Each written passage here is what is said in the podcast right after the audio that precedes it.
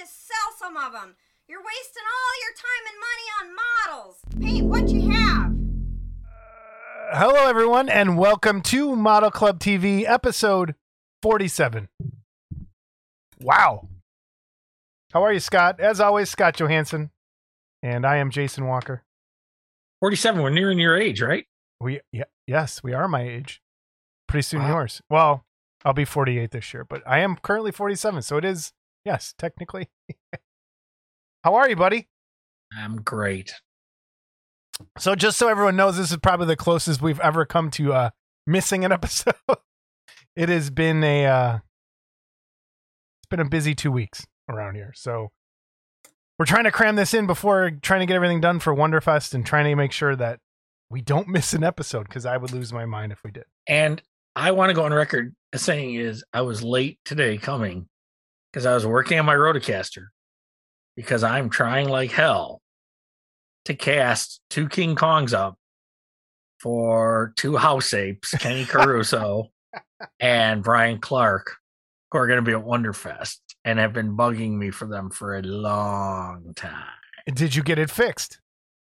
the Rotocaster is fixed. It's actually been modified and it's better than ever. And uh, Nice. we'll see. We got some Nice. resin outside the door, and come Monday, um, Like we're gonna be doing some outside casting. so I used to go to this club and they had one of those those what your rotocaster is, but person size, and you would, you know, be in there and they'd fling you around and do all that stuff. What do you Mhm. think the smallest or the biggest kid you could get on that thing is? On my Rotocaster? Yeah. Oh man, Like, I could you maybe, charge uh, kids like five bucks? Like here, all right, you take a ride. No, it's not roto- that big. I, the I mean, you could put a toddler on there, right? Well, no, here's the problem with mine. Okay. and and the ones you saw were probably all circles. Yeah. And- okay. So mine is this big square frame. Oh yeah, yours is square. And um, there's a video on my Facebook page. If anyone wants to go to my Facebook page, there's a quick video of it. And this thing, if anything fell off, it would eat your ass. Okay. So it, it's Wait, is that a good thing or a bad thing? no, I would not put anything in this thing Okay. living. the, the most dangerous thing I've ever done on it was um I strapped in a gallon of paint and uh ran it for about five minutes to stir the paint. Did Yeah. it spray everywhere? No. Oh wow, good job. All right. idiot. My name's not Jason Walker. Shut up. I hate you. Uh, What did you do recently that was so stu- stupid? You did something stupid. I did do something stupid. I don't remember what it was either. I don't know. We'll come back to it. I don't know Yeah. what- it was something really dumb. I knocked over a model kit for this. I broke the toe off the Kamen Rider, which we'll get to here in a minute. Had to resculpt a toe while I was doing something. I'm just, it's been a disaster. Anyway, I found out when my oral surgery is. So I'm having my uh, mouth operated on July 22nd. So that second episode in July is going to be hopefully me with a small yeah, that's what you thought you couldn't understand me before. Wait till you hear me with a mouthful of gauze. yeah, it'll be that episode of Seinfeld where Kramer is with uh, Mel Torme and everyone thinks he has I'll just do an episode without you. You could. May, it might happen. You, this might be your chance. So we'll see. Uh, did you watch anything? Batman, perhaps? No, that would be a no. Any? Did you like? Did you start watching it? Would you have to be more than three minutes in to consider start watching it? You made it three minutes. Yeah. Yeah. And then I fell asleep and he was pummeling some guy, and I was like, all right, I probably should just turn it off. Okay. Uh, but anything else? Nothing. no. Uh, I did. I watched a couple things. I watched. I start just last night while I was working. I started watching Gacy tapes on Netflix. Man, What is wrong with you? I don't know. it's You've actually liked this a fiction for like I'm two Weird. episodes in. I watched the first two episodes, and I, it's the most Chicago thing ever, and I love it. Like all the cops, like when you think Chicago cops, close your eye, think of a Chicago cop. It's that guy, and the they sound like Chicago cops, and they have mustaches like Chicago cops. It's amazing, and it's just the stuff they talk about, like the the '70s in Chicago. You know, like when you know you were what your teens 10 Mhm. i was just i was like the time they're talking about i was four years old and i remember like the stuff they're showing i swear i remember seeing it on the news like remember it like them wi- at that house like i remember that being on the tv but so far man that guy is an asshole like take the killing people out of like just like when you listen to him it's like what a piece of crap but it's definitely worth checking out. I think if you're interested in, and I, I'm not one to glorify serial killers, and I don't think this does that at all. It's more of a like what was happening here in in Chicago at that time, and what the city was like, and it, yeah, it's in his words, and it's a lot of him talking. And I remember the night he was executed. I was working at a pizza place too, Yeah. so it was like it, it's just one. of It's a very Chicago thing, and it, it you know the sad thing was, I know I not to we'll get us that- into a we'll get- dark spot, but that's what we'll I watched letters. last night. we'll get letters about this, but this guy never even tried to deny he killed 32 people and buried them in his crawl space. Well, that's the thing that he. Well, if you watch this, he did for a while. Like they were Mhm. following him. I'll let people watch it. It's they were following him 24 hours a day. Like the cop, wherever he went, the cops were next to him. Like would go into the restaurant with him and sit down. And he started calling him like, "Oh, you're my best friend," and would like just hang out with the cops while they're tailing him, trying to just Mhm. put pressure on him until he finally snapped and told his lawyer everything. It's, it, oh man, it just to think what some of those, Well, it's just awful. so my problem was uh, how long did this guy stay alive until he was executed? And you know, I, I know everyone has different opinions on the death penalty, and I won't get too far into that. But this is an evil. piss off everybody. This is an evil individual that deserved to die Yeah, right right away, right away. As far as I'm concerned, put it on TV and let the parents of some of these and relatives of some of these people push the button or pull the trigger or whatever because it, it's eh, the guy was. you almost make me wanted to get in, get into stuff we normally don't get into. So anyway, all right, let's let's get out of there. But I, I always, I, I, and just you know, I, there's certain people that yes deserve that, mhm. and I used to be like that. I used to be like, oh, kill everybody, and to me now, death penalty is too easy, and I like I'm of the of the. I want if you get a 300 year sentence, they should hook you up to machines to keep you alive for 300 years, in the worst state possible, like, you know what I mean? a la Minority Report, which you probably didn't see, where they stick people in tubes. That's more like that case. If you didn't do it, they can pull you out and go, oh, "Sorry." And especially around here in Chicago, this is we are totally off track. But either that or they should put him in a cell and make him watch Model Club TV. In a oh, loop. that would be that's worse than death. okay. But there's so many people here that have been framed, and that's there's Yeah. been some horrible stuff. But anyway, check it out. It's on Netflix. I know the new uh, Love Robots, De- Love Death and Robots came out on Netflix. I didn't start watching that yet, and I started. I continued watching Cobra Kai. And oh, you didn't finish that. Ah, season we're yet. almost done, and it's. I wish it stopped after that first season, because it's just so ridiculous now. Where Mhm. it's like, let's do karate to solve it. It just, I don't know. It lost. me. Karate is the answer. Karate's the answer, and it's like, come to our dojo. But you know what? you have If these karate grown ass the men- Answer, you wouldn't need death penalties. Maybe true. karate's the Yeah, answer. if everyone did Okay. karate, it would work. The like you have these grown ass guys. Now it's on the what a fifth season that I'm watching. Fourth, fourth, I think fifth. you're watching the fourth. Yeah, but there's Where going it to be a has- fifth. That has the two Cobra Kai dojo guys, and it has now Miyagi Do and Cobra Kai. Like Eagle Fang. That's what it is. But you have these grown guys Which like fighting. don't have fangs. I know. You have them fighting over, fighting each other through children, and using these kids. It's so ridiculous. But anyway, that's. I think that's kind of covered what I watched. I finished Black Sunday. Um, and I want to talk about that for a second. Black Sunday is an amazing movie, and I'm so sad that I just finally watched that. And on top of that, a bunch of people reached out to me about Vin's kits from Resin Crypt and what happened to him. And Scott, who has them? Jeremy Mons. Jeremy Mons. So I'm supposed to hit him up on Facebook, which I think I'm going to do after Wonderfest. And it's that was a good movie. Really liked it. So cool. We have a giveaway, Scott. Fantastic. You don't seem very excited for our giveaway. I don't even know what it is. You don't communicate with me. We talk once a month, and this is it. And frankly, this is too much. That's true. That is true. Our giveaway. And uh th- this makes me feel really good inside, actually. A dream Uh, date with Jason Walker. no, that's not it. That'd be horrible. Uh Mike McDonald uh sent in this. From the, from the Doobie Brothers? No, I doubt that.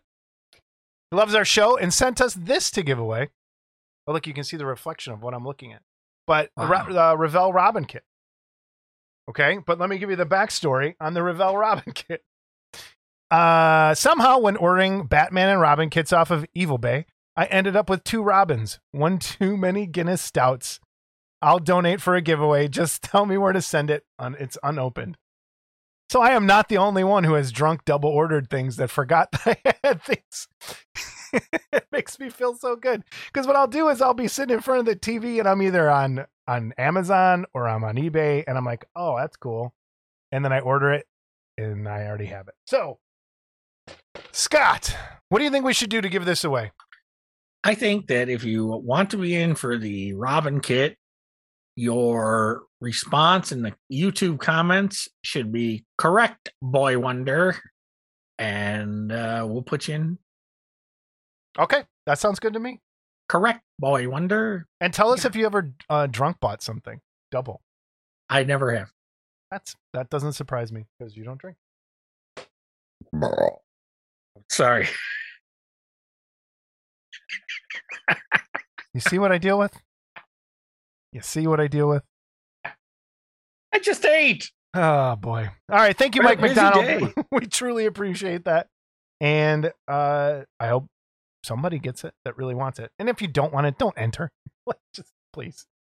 Uh And I believe, and I'm not going to say what, but I believe um, Paul is giving us something at Wonderfest to give away.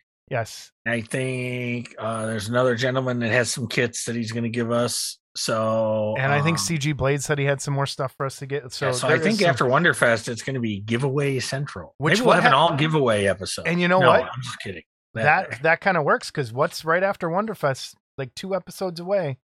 Christmas. No. Huh. Our two year anniversary. We turned two. Terrible twos. terrible. T- Yeah, it was yeah, the things have been terrible. bad It was now. the terrible ones. Woo. All right. News and reviews. Let's go. Uh I'll start with me. Some Okay. stuff I bought. Hello. He's gonna Hey, yawn yawn. like always. Sorry. Uh Been a long day. no, it has. Um I picked this up. The Vallejo flat uh, what's up? What? All right, so um in watching all my painting videos that I see on YouTube a lot of times, this paint set from Vallejo has come up numerous times. It's a fairy flesh set, and it has a bunch of uh, just for brush painting and airbrushing, a bunch of different flesh colors. And I'm gonna give it. I haven't tried it yet. Just came yesterday, but cool set of uh, flesh colors that I want to try. And there's some darker ones and some redder ones, and we'll see if it's worth what everyone's talking about. I, I would like to ask a few questions about those paints, if I may. Sure, Scott. Anything for you. Not that I'm ever going to paint anything, but um, I, you know, you buy me lights and you know all kinds of this useless stuff I'm never going to use. Why don't you ever buy me a paint set? You make more money than me. I'm retired. You still make more money than me. so Wow. yeah. I I have brought you paint holders. Yeah. Yeah. I gave you paint Your, racks. I've brought you your cat peed on or something. I don't have a cat. No, somebody peed on him. Oh. Did you get any pet pictures? Ooh, I don't know if I did. If I did, Uh-oh. I'm sorry. Maybe Uh, I scared everyone away. I'm sorry. Paul might have sent me one, but eh, it's we're going now. I'm sorry, Paul. Well, I'll double do it next week. Double do. Oh, great. Can't wait. Next thing. Uh, I got a couple messages over on my YouTube channel about the wet palette that I had talked about, the exemplar uh, wet palette from before. And it was, hey, any updated review since you've been using it for a while? And yes, uh, when I had put up the review of it originally, I, I started getting mold afterwards in it. And it said that the sponge was supposed to be mold resistance and they resistant and they gave you a copper sticker to put under there and I was still getting mold. So I took the sponge and did a, like a light bleach solution on it and wrang it out and I and I put some copper wires under there and I have had no mold issues at all. The one thing I don't like about it and all that is that sponge is super fragile. So me just kind of wringing it out, it tore. Like there's a big rip in it. Um other than that, I love it. So I just got I need to learn to be more careful with the uh with the sponge. The paper does tear easier, I think, than the other ones, but it's it's still I think the best wet palette I have right now. What kind of house ape are you? Who doesn't wring when something's wet? You just wring it out, like even just like squeezing a sponge, you know, to get the water you out. You can't look at you can't feel something in your hand and say, you know, this isn't like no, it doesn't feel like that. It feels like a regular sponge, but it just it tears really Okay. easy. Um, other than that, it's I think well worth the money. Uh, those little negative things, and this, and it, I think it's just here the mold issue that I have with this house. So, Here. uh, the next thing, this came today. The Wow. Metaluna mutant from Cult TV man. Got it from Cult TV Man. This was the first thing I had ever pre-ordered that came through. Um, it is from Atlantis Models, and it just got off. I'm gonna open it. wrong way. What'd you say? Nothing. The wrong way. There's a right Yeah. way. Yeah. What's the right way? Okay, so when you have a box like that, okay, you take your exacto knife and you slice the bottom where the box opens, Nah, and then you can keep the top protected. nah. That's a nice box. Again, I like the matte finish. It's pretty artwork too. And I like that he's not the typical colors. I painted one like that for Mike Falsigno a long time ago where it's not as it's not the right colors. It was I guess originally it was going to be more like bug like. Ooh. So it's a metallic blue. Yeah, it's metallic blue. That's kind of sweet. I'll open this up too. Did I open that the wrong way? Whatever. You're gonna drop something. I did. But I on purpose did. A piece was loose. Ooh, busted sprue. So this was, uh, I believe, taken um, from the collection of uh, Phil um, Soprano. Soprano. Ah, okay, I don't want to say his name wrong. So anyway, um, he had the uh, original sculpt that was never produced for the Monsters of the Movies line, and this was it. And he released them for a time. I think now he sold them to Atlantis to uh, release. The only thing I wish Atlantis would have done is uh, put it in a Monsters of the Movie style box because that's the scale and that's the series it was part of. Yeah. But um, other than that, um, yeah, it's really cool. Everyone can get their hands on this. yeah, I, I saw a couple other people post about it. Yeah, it's a nice little it's a nice little kit. That's pretty cool. I have one. Mine's gray. So You already have the other one? The original Yeah. the- okay. yeah, Let me throw this back in there. So yeah, that came today. Um, made in the USA are all that's nice to hear. So Yeah, all their stuff is. that's great. Uh, so that's what I got, like just in hand. Should I throw this? All right, Worthling sent me a list, and we asked people to do this, so I'm not upset about it. But this is a long list of stuff, which is a great thing. We asked people to send us what you're going to have at Wonderfest, so that people know. That just boomeranged. Greg Damian would have loved that. That I threw the bag and it boomeranged back and did not go Would have knocked over that Guyver thing. it almost knocked something over. It totally. That would have been the best. Um, all right, so we have uh what Mark Worthling is going to have at Wonderfest, and he is going to have a lot. So I'm going to kind of montage this with pictures and editing, and I'm going to kind of go through the list here and throw the pictures up as I say it because there's a lot. All right, here we go. Uh, Show his Uh, button. Did you hit his button? Here's his button. The Pestilence Labs. Mark Worthling. They will be at Wonderfest. Uh, the end cap down in the uh, corner ish. Across I think from, it's uh 116 and 117 or yeah. yeah, we can I'll we'll put the map up. Yep. All right. So here we go. The third scale, one third scale Hellboy. The one third scale Kroenen. The one third scale Liz. And now the new Hellboy minibus that he has coming out as well. And Hell Baby. So I think that does it for the Hellboy stuff. The box art Witch. The box art Wolfman. Creatures Ghost which is the see-through green creature. I, I am I'm- be there. Uh, Translucent creature. uh, yep. Box art Godzilla preview. I don't think it's for sale. It's preview. It is a preview, and I can tell you because I'm special that I've seen a preview of the build-up, Oh, have you now? and it's beautiful. Yeah, Cool.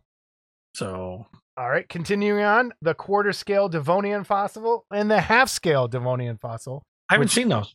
you- which you saw a lot of actually. Don't lie. I saw way too much of. and a full scale Devonian fossil preview. Uh, one six scale Jaeger bride preview. One six scale Jaeger. Now, I want to put this. This is not me saying it wrong. This is how he typed it. The one six scale Jaeger Aretha Bay preview. Or Aretha Bay. Aretha Yeah, Bay. I, I, yeah, that's a yeah. diva kid. that's his first in a line of divas. Okay. the diva line. I totally want that kid. it's the Ardeth Bay preview, but it says R- Aretha. RDFBCT. uh, his quarter scale young Frankenstein bust that says young. young. Uh, quarter scale Jaeger Grease. Uh, Sandy from Grease. Uh, and a bunch of gargantua stuff. Uh, the poster diorama, the tree smack diorama, uh, Gira's Rage, and he's also this is really cool. A tribute back to the Aurora that hobby shop picture, right? Am I Yep. right in this? Yep. The uh, Monster Corner conversion parts, where he has tons of stuff that I think was from the Witch Kit that he's selling individually. So if you need a bat or you need a rat or a broom for something, he's going to have it there for you. So Pestilence Labs is going to have a ton of stuff for you over at Wonderfest. So check him out on Facebook. Find Mark Worthling on Facebook, and it's uh, hit him up. See him at Wonderfest. And while you're there, stop next to his table and see us. Yeah, see us. Well, we'll talk. We got stuff. We'll talk about that in a second. Uh, I want to talk about this. I keep, I always see this in my ads on Facebook and Instagram, and I want to uh, get more people to maybe if you don't know about this place, it's called Epic Basing, and they sell physical objects and they sell STL files of things that you can use for miniature bases, like mushrooms, rocks, pieces of broken walls, trees, all sorts of little cool diorama things.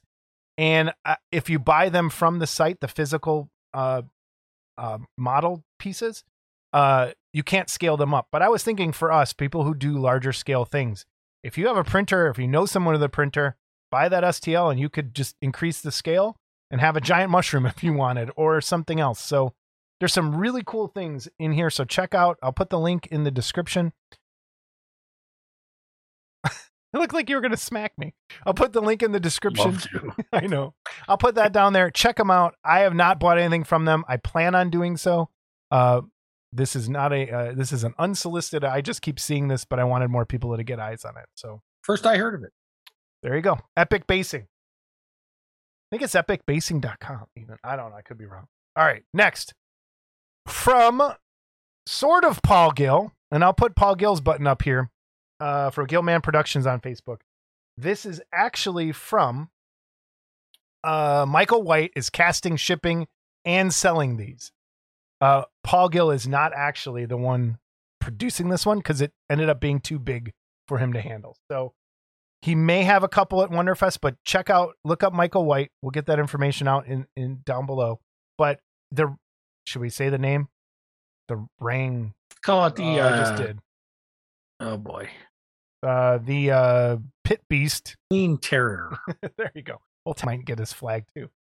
Oh, fudge. The Pit Monster from the that the I don't know. You know what it is. Uh, from that movie with light swords. And this is really cool. This thing's huge. So if you remember when I showed the, this thing, George, I just remember when I showed the the big boss. This thing dwarfs the big boss, and the big boss was huge. So this thing is gigantic. So check it out. Uh, Michael White is taking care of this. Maybe a few castings over at Wonderfest at Paul Gill's table. So uh, check that out there. And no dog picture today. So sad. Probably my fault. CG Blade and Rod Hickey. Rod Hickey sent this along, and so did CG Blade. Uh, Rod did the painting work on this, and CG is going to have this kit at Wonderfest as well. Oh, wait, I got CG's button. I'd like to push his button. There, wait, you can push it. I'm going to push it. There it is. From Pseudoverse Creations, CG Blade. This is not this is not one of his Pseudoverse characters. This is just some girl in a bikini with a cell phone. So if you're into that sort of thing, there you go. Uh, neat, neat little printed kit. I'm pretty sure he's going to have that at Wonderfest as well. And great job painting, Rod. Looks pretty good. Moving right along, this comes to our table at Wonderfest. Jamie Sy, our good buddy, our mentor and therapist, or the rapist, as Sean Connery would like to say. I like to call him um our tech support, our 3D tech support. He is, yeah, he is our uh, tech support hotline at all hours. He stays up like I do, so we're up late. But he's gonna have a bunch of these minifigs, and I'm not gonna show you all the pictures of every single one he's gonna have because I kind of want it to be a surprise. I want people, and I know he listed them, I think somewhere, but when you walk past our table, there's gonna be a bunch of these little figures there, and he's selling them really cheap. Uh, they're cool little figures. Uh, my favorite ones, I think. I love the killer clowns. There's a cool Beetlejuice. That Space Ghost looks awesome, but there's some cool little minifigs in there, along with his other super performed kits. He will have those available after Wonderfest. And anything else you'd like to add, Scott? The sculptor that he's getting these from. I, I just like this style, and he's done some superhero stuff as well. Yeah. And um, you know, and you can again, you can upsize these, you can downsize them, whatever you want. And so uh I didn't even think about that. Jamie um actually just picked up a few of them for me. Matter of fact, I still have to download them. I don't think I downloaded them yet. Oh yeah, I did download them. I just haven't moved them yet. So Yeah, they're nice pieces. Nice little But, cartoony uh, stuff. We need more of that. they're fun. And we've given Yeah. these away, or have we given a few of these away? We were going to, Or and we they broke in the and they- bag. yeah, and they broke in the bag because because Jamie put them in an envelope and 'em. house-aped No. I'm just kidding. Yeah, I'm just kidding. All right. Uh, I just saw this today from uh, Dan Garden. I think that's how you say his name. Uh, picked up the rights to Kent, Will, Kent Kidwell's uh, half scale Frankenstein bust, and he made a, a pedestal bust for it. He is only going to do, I think, less than 20 of these. So if you're interested in this uh, monster bust, hit up Dan Garden over on Facebook. And I th- he's thinking of doing it as a pre paint as well later on, but check it out. Get in there quick because they might go fast. Kind of like the test makeup uh bolts Yeah. on the forehead too. Yeah. So I was wondering what that's what. Yeah. Uh, from Ed Bradley, we uh, he when he was on, he talked about this, and he had this at Wonderfest last year. The demo preview of it that I ended up buying from him, and mine is the one A scale, so I have the tiny one. And they did some tweaks on it, but this is the uh, Doras versus Kamen Rider Zo, which is his love letter to Future and Takaya and Nirasawa and all that great old Japanese garage kit stuff from the 90s. So he will have this over at Wonderfest as well. Uh, one six scale resin kit, two figures, $275. The Wonderfest exclusive is going to have clear cast heads, uh, I think. And check it out. It is a really super. Here's mine. I can show you real quick. This is what I broke. I broke his toe off the other day. Not this, but Doras. But here's the. This is the figure that lays on the base. I have the tiny version, which I kind of like because I need the space these days. But Ed's gonna have a bunch of cool stuff at Wonderfest too. I saw, so please stop by his table. He's gonna be the old Monster Dork table. And finally, out of the stuff I found, Troy Nayart and Shadow Creations is bringing back one of the Exo Facto kits, which is the Christopher Lee uh, Dracula, where he's falling through the ice. And I really, really like this. And Scott, did you know today would have been what? Christopher Lee's birthday? 100 birthday, 100 years old, would have been 100 years old today. So, yep, today is Christopher Lee's birthday when we're recording this, not when you're watching this. so, great. And uh, Jeff Yagher sculpted a new face, new extra different head for this as well, with a kind of closed mouth. Um, cool piece. I, I, this is a really cool piece. I like it a lot. So, Troy, I hope it does well for you. I don't think he's going to have it at Wonderfest, though. I think he's still working on it. I'm not sure. But hit him up, ask him over on Facebook. I don't have a Troy button. We should get a Shadow Creations button at some point. And that's it for what I found. Scott, what do you got as you drink your coffee? Water Oh, wait, do you not Well- drink coffee too?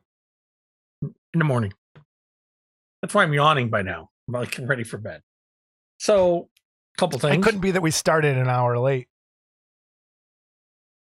Uh, yeah. A couple things I picked up just for fun. And one of them is, and I just accidentally went across, found this. This is one of the new Hot Wheels.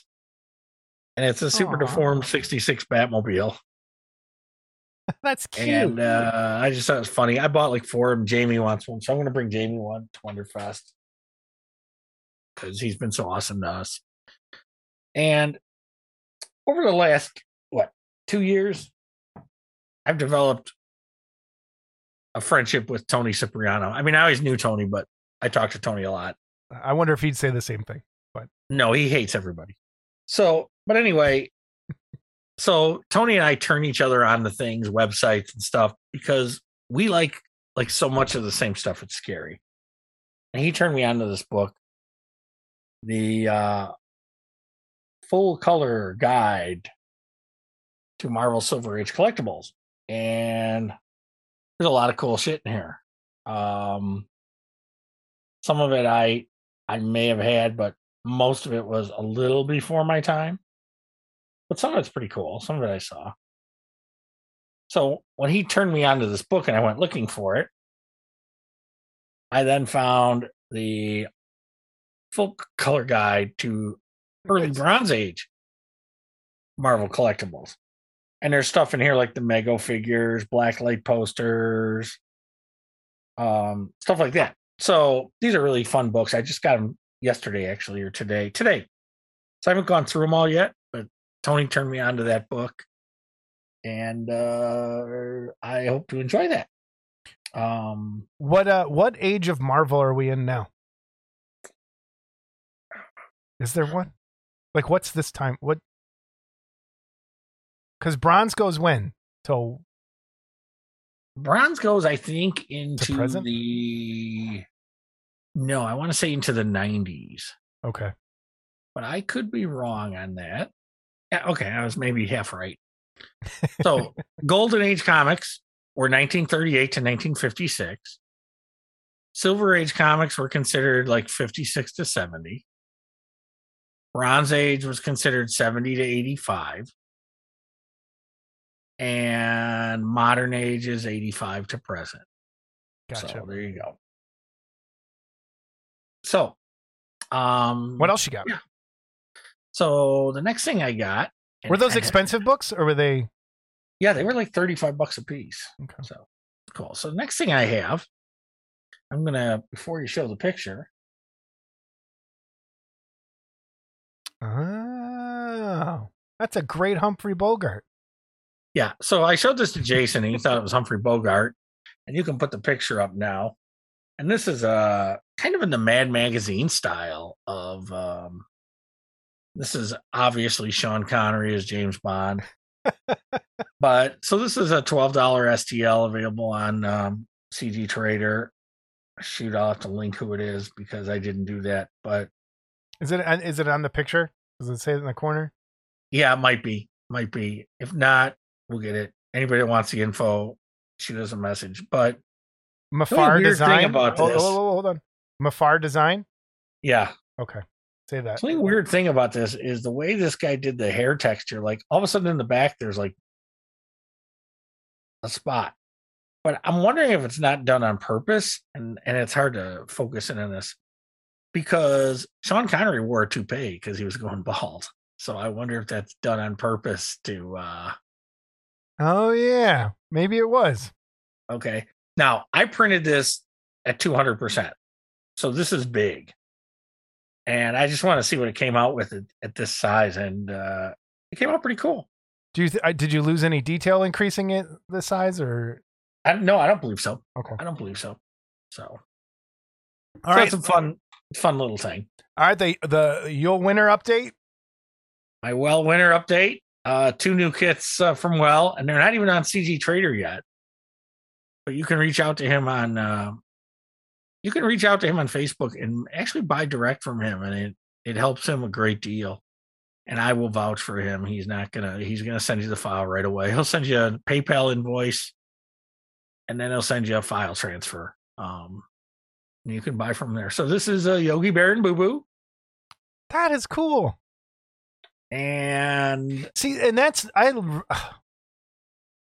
I think that's one of the cool things about digital sculpting, is being able to do something like that pose wise. Because mm-hmm. that would have been a nightmare to do in clay to get that to sculpt that out right. I think yep. that is and then cool. he, he also did the biggest show in town is Huckleberry Hound. and um Should I go get my Huckleberry Hound mask? no, please no. Oh, Only if you're gonna wear it for the rest of the episode and talk like him. I don't remember what he sounds like. He had kind of a drawl. He had kind Oh of a- yeah, yeah, yeah. Okay. And on my suggestion, well did this. Um, I said leave the hat so you can display it with or without the hat. Because old Huck um appeared both ways. So there he is. Um Huckleberry Hound. The next one is Yeah. What's this? this is from the Mad Monster Party. That's what I thought. Is and this is the creature. This is a seven inch maquette, and it will sell for $99 plus $15 shipping and handling. And this is done and being uh, offered through our very good friend, Tony Cipriano.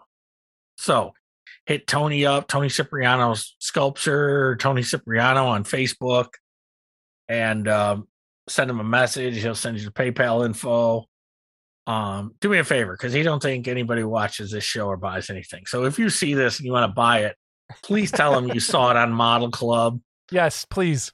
just just to screw with them a little And bit And that reminds me, hit the like button, share us around, please. yes please um so anyway that's from tony and tony does great stuff as, as i've talked about before and uh, Yeah. That's it. And I also say, I'll just show a little sneak preview of this. I printed another Herculoids uh, for Terry Webb for Wonderfest. I finished it up after a few errors. well, Terry told me he's got an affinity for rhinos.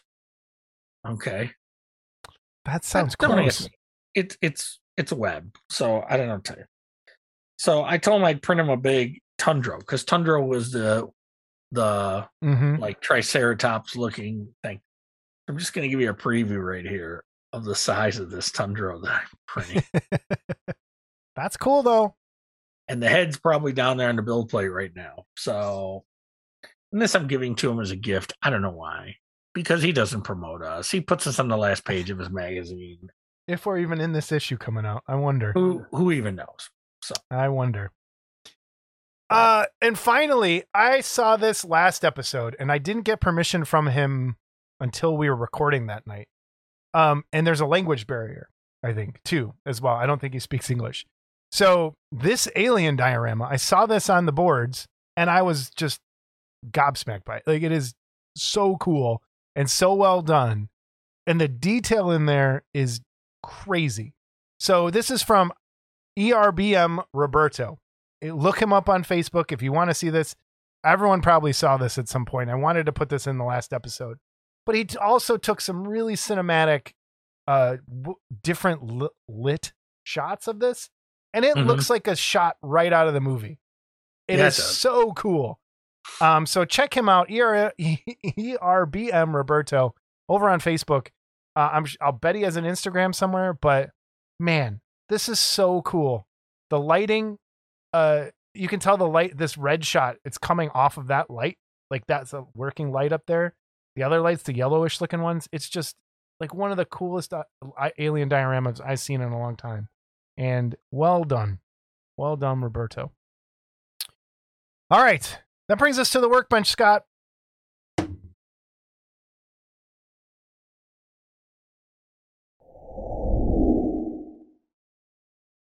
I forgot my camera moved. Scott, what have you been working on? that What I've been working on is those quarter scale and those half scale um, fossil uh, creature fossil hands for Mark Worthling that he's going to have at uh, Wonderfest. And I can tell you he's going to have 15 half scale ones, and I think four of them are spoken for, if not more. so everybody get that early bird pass. And I think he's going to have. I think he's going to have 28 total of the quarter scale ones. And the quarter scale ones are they're fun little I they're like going to be really affordable. I think they're going to be. I, I don't want to speak for Mark. I want to say thirty five. Okay, but I could be wrong. If it's anything, it's less. It's not more. It's not more than thirty five. And it, and they're still, you know, it's a good sized little. Put on your desk piece, paint it in a day, and and it looks cool. So yeah. Anything else? You paint anything? I didn't think so. But you're working on your roadcaster. That's a good sign. You're also printing some other stuff for Terry. Uh, anything else? Workbench wise? No, I, I and it, it's kind of funny. You know, you talked about we're gonna have a table at Wonderfest. I am gonna go through, um, and I'm gonna have some older goodies in there. Um, Me too. I may even have a couple of Yagher classics in there. That's all I'm gonna say. I'm And- gonna I'm gonna bring I I have decided, which really hurts me. I'm gonna bring my Volks Commando, which I didn't ever I just I'm never gonna build it. And my Industria Mechanika Chrononaut. So if you're looking for those two kits, they're gonna be there. But yeah, we're gonna our table. And uh, yeah, I it, it's I, I still have to do that at some point this week, along with everything else. Is uh, kind of go through the stash a little bit and pull some stuff out. I may bring every cartoon kit I've printed, and if someone wants to buy them, I'll reprint them. But let's see how it goes. So Yeah. anybody that's watching this, by the time you see this, it's probably going to be too late for me to print anything. But you could try. Yeah, we're, this will come out Monday morning. We'll have it Yeah. come out Monday morning. Okay, so So the maybe 30th. there's time, Might you know. time.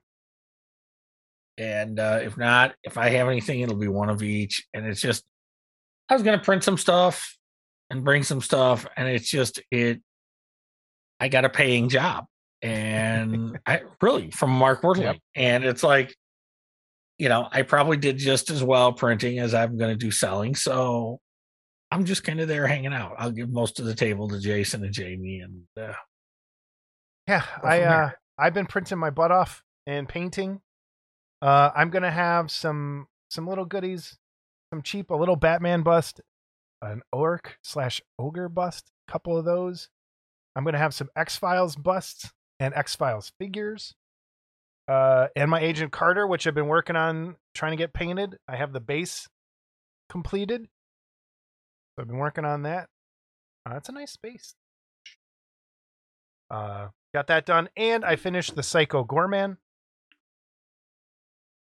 Wow. Uh, so I'll have that on over on uh, Paul Gill's table, and I've been just again rebuilding everything here. Uh, I want to talk about Skatus. I think I'm saying that right, or Scatus, Skatus from IKEA, which are their version of proprietary pegboards. And the reason I picked them up is because you can 3D print a ton of different parts for them, like different hooks and shelves and stuff. And so I figured I'd give them a try, and I love them so far. I've printed these little shelves that hold paint, and if you check out, I'll put a link, uh, the Skatus shelves, and then over on Thingiverse, you can just print out different stuff for it, and it works really well. I'm really impressed by them. Uh, but yeah, just been trying to get this hobby. I've tore this room apart, and I'm tired of it being broken down. But and I want it back to normal. So that's the workbench. Jupiter's coming. Jupiter's coming. Where are you going to put that? I have no idea. no idea. Oh, and then the new Saturns. Ugh. Anyway, I look at that new Saturn. You know, and and it's getting to the point. Okay, 8K, great. Okay, all right. I'm sorry, and I know I print a lot of smooth stuff, but what's the regular Saturn? that- 4K. okay, this falls into the same problem I have with video games. Is Mhm. I kind of stopped upgrading my. It's mostly because the price has gone through the roof on chips and on video cards. But I'm like, I don't play enough. I don't want to. I can't justify two thousand dollars for a video card at this Mhm. point when it still looks okay to me. I can see upgrading the like the printers just as they go upgrading. I won't be pre-ordering those or anything because I just like you. We just got our second Saturns a month ago. And for me to go, okay, I'm done. I'm getting these two new ones. I'm not going to spend a thousand on both of those. And so I might wait like a year and then and then replace them, but and see how it goes. Get let the bugs get worked out. But it's going to be one of those things. The technology is going to move so fast with these printers that I have a feeling you'll be replacing every two years. Oh, well, we have the up. Jupiter coming, which is a bigger build plate and a mm-hmm. bigger height. And the Jupiter's what? Is that an 8K as well? Or Yeah. Is that a 6? I Okay. it's. So I'm going to Uh, have an no, 8K. no, no, no, no. It's six. I think it's six. Okay. Is it? Yeah, I think so. You're not sure, are you? No. 12.8 inch screen, 6K mono. Yeah, it's 6K. You're correct. Okay. But didn't believe But me. still, okay. But but still. So I'm going up from 4K to 6K. Yeah. And now the 8Ks are out already. And it's like, well, it's like TVs. yes, It's like TVs. I have my 4K TV and I am happy with it. And for me to upgrade to an 8K TV, I don't feel like it. Like I bought a HD. This I, this is kind of where we're going on the top. I bought an HD uh, Blu-ray player, and I barely ever watch it. And I'm still watching streaming stuff, which isn't in 8K, and it looks great Mhm. or 4K. I mean, it's it's to the point where it's like Well, I'm okay. And, and frankly, I look at some things. You're only as good as your source material. Yeah. So you take a lot of these old movies and you almost clean them up to the point where they don't look normal or real. we talked about this i i we talked about this this week me and you uh they i watched joe bob briggs last week the last drive-in the best show on the internet and on tv um and they had the original nosferatu from 100 years ago it's the 100th anniversary of that as well Hmm. and they did the werner herzog not werner herzog oh my god they, my brain just broke i'm having strokes left and right today um than the other Nosferatu movie, the remake. And the they I cannot believe Klaus Kinski. the Klaus Kinski. They the the And I've never seen it. yeah. It's good. But the quality So Joe Bob talked about when most times when people watched the original Nosferatu, it is played at the wrong speed, and that the film cameras back then were done at about the hand crank cameras were around 16 frames a second, but they shot Nosferatu at 20 frames a second. And then most can most projectors now that people when they show that play it at 24 frames a second. And so they speed corrected it for the broadcast and it played it at 20 frames a second and it was night and day. I've seen that movie a bunch of times in the theater with a live organ with it doing the accompaniment and it the quality it looked like it was made yesterday. It looked like it was made and then someone put an old timey filter on it. That's how good it looked. And it was a hundred year old movie. And it was amazing to see it in that good of quality. Uh, so if you get a chance, sub, there's a free for Shudder. If you're not a, if you don't subscribe to Shudder, it is well worth it for Joe Bob Briggs alone. Um, there's a free trial, uh, but free if you want to see that in really good quality, do the free trial and watch the Nosferatu. It was it is it was so well done what they did with it. But but we talked about yeah, it's just quality. It's at some point it's like oh it looks good, you know. But this was such a step up to me from when like watching Well, it in the theater. And to me, Like I'd like to see them do with that with King Kong is to make sure that the speed is right when it's played and just Yeah. Well, and to me, DVD cleared things up so much. There's a huge for people who don't have a 4K the the HD Blu-ray player. That's a big difference too from regular Blu-ray. Like you might not think it is, but it it looks crazy, and the sound See- design as well. So my stepson got a 4K TV, hmm and so he had the 4K Netflix. And so the first thing once we watched, got it set up, he put on Guardians of the Galaxy, Yeah, uh, part two. And the beginning was like mostly computer generated, old Kurt Russell and stuff like that. And when I saw it at the theater, it looked real.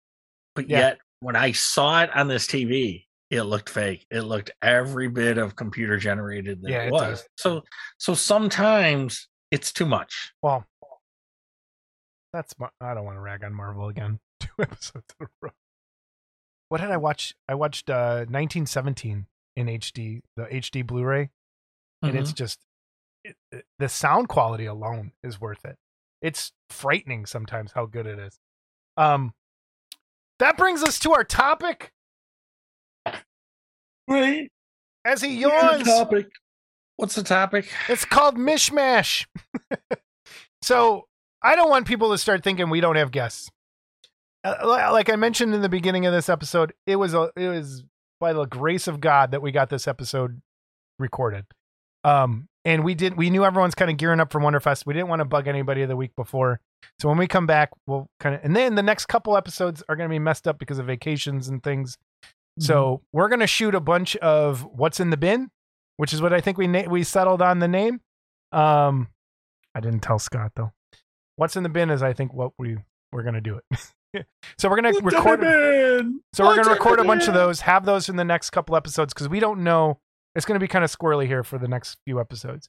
Um, but we were talking about what we want to talk about, and so we had all these kind of half start ideas.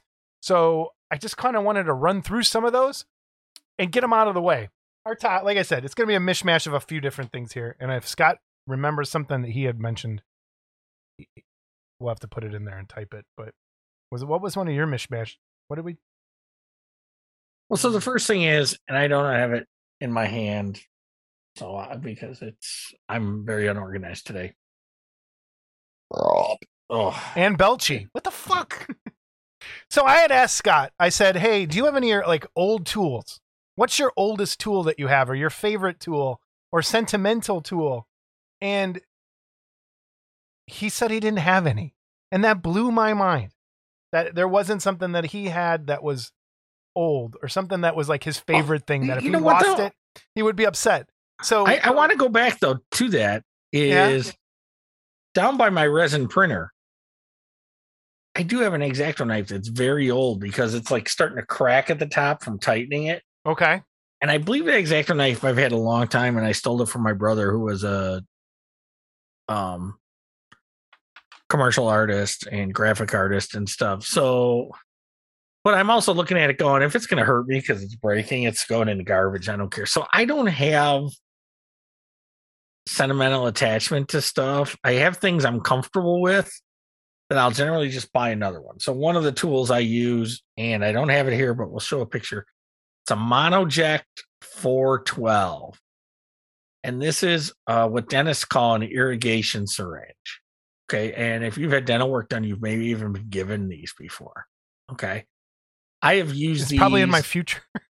yeah, I have probably used these for cleaning airbrush, sucking paint out of things. Um I I'll put resin in it and like inject the resin into a mold, you know, when I need to like run have some force in like to get something like I know a fingertip. to get some or- air, yeah, or to get some air out of it or something.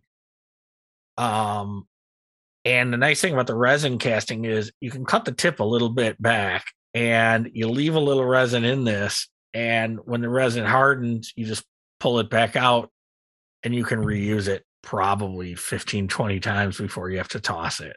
So, and uh, so I've been using those since like 1989 when I first learned how to resin cast, and they're awesome. It's a good tip. And and back then, they used to sell them at Frank's Nursery and Craft. Remember Frank's? Yep, I remember Frank's. And they were a buck a piece. They were a pain in the ass. They were a buck a piece, and you'd have to go to different Franks to get a bunch of them, you know. But they'd last me a long time. And, and then sometimes I'd cut it, I have to cut it a little more so I could get a pin to break the resin out, pull it out. And I got tired of paying a buck a piece for them because I was going through them so fast.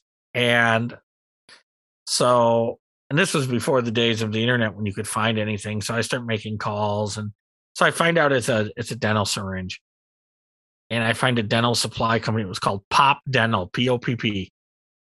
In uh, they were up in Wisconsin, and they used to sell them to me by the box, and I think I would pay like a quarter a piece for them in the box.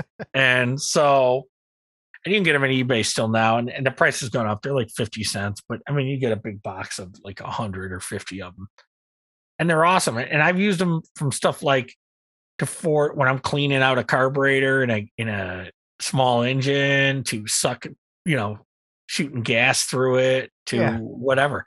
So it's just a really these things are really handy to have. And uh I gotta remember I told Mark Worthling I'd bring him a few because he's worried about casting something right now that's got small fingers in it. And it's like forcing the resin into there. So it's it's like it's kind of like injection mold. It helps injection mold Yeah. some of the smaller uh, resin things. So Any other? that's about um no, I you know, and and that's it's See, that's so crazy to me. Like as a collector, like maybe it's just my collector brain where I I sentimentally attach my like things. Like I feel bad when I throw something away that I didn't end up like using. Mhm. Like I'm like, oh, it didn't fulfill its purpose, and I'm just throwing it out. I just threw my first Dremel out. Really? First Dremel because I had dropped it and it stopped working.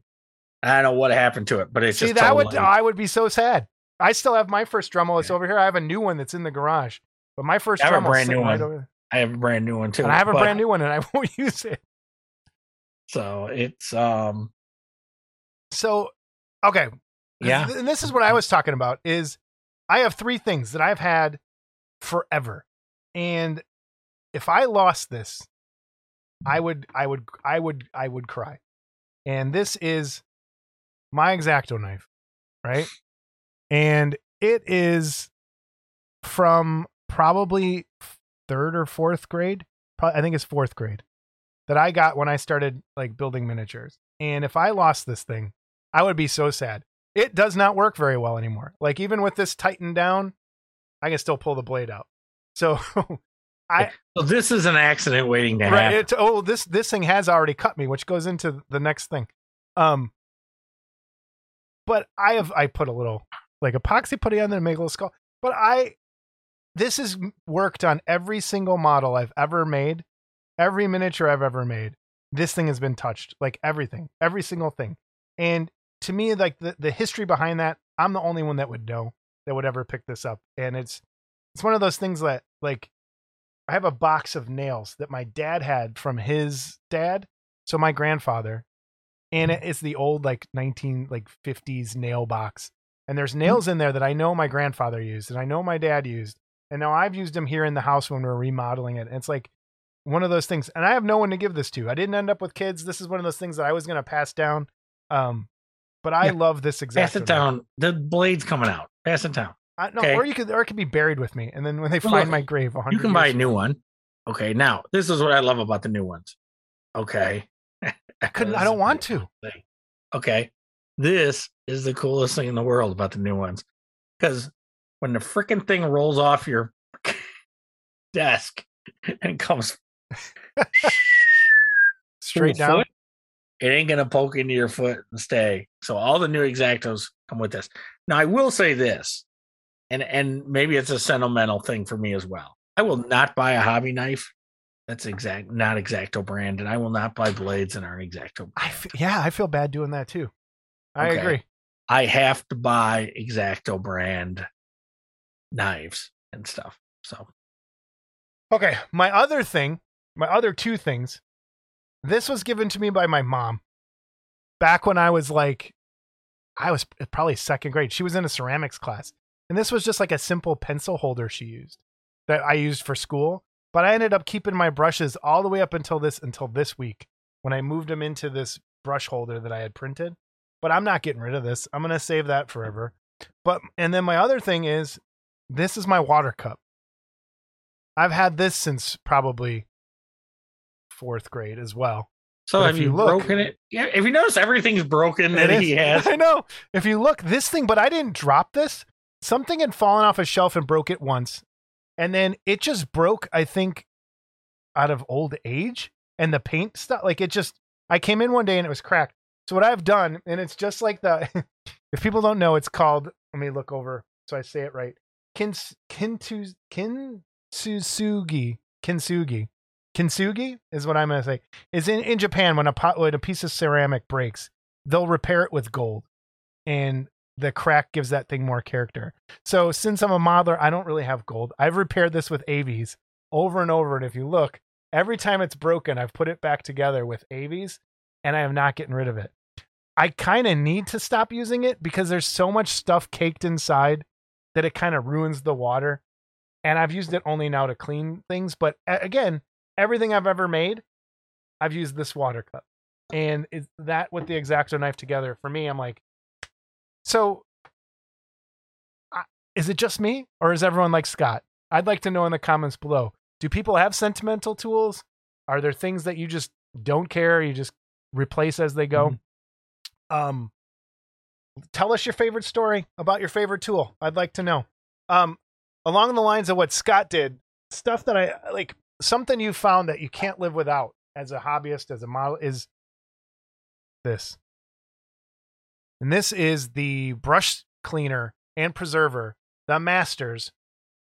I always thought this thing was a joke when I'd see it at the store. This thing changed my life. And it cleans your brushes. Like, I never thought, you know, like you'd go through brushes and throw them away. This keeps your brushes going forever. I've So- never painted that much. I, I know. I suggest everyone pick up some of this brush cleaner and brush preserver, the Masters one. It changed my life. I do not buy, buy brushes nearly as much as I used to, and everyone I think should use that stuff and put that in their kit. Um, it it works, and I was surprised. I thought it was a gimmick, and it totally works. Ugh, sorry. I'm, I'm yawning today. So So yeah, yeah. We, if we were here an hour earlier, it wouldn't be happening. Um, that exact. Did he just do the jerk off hand?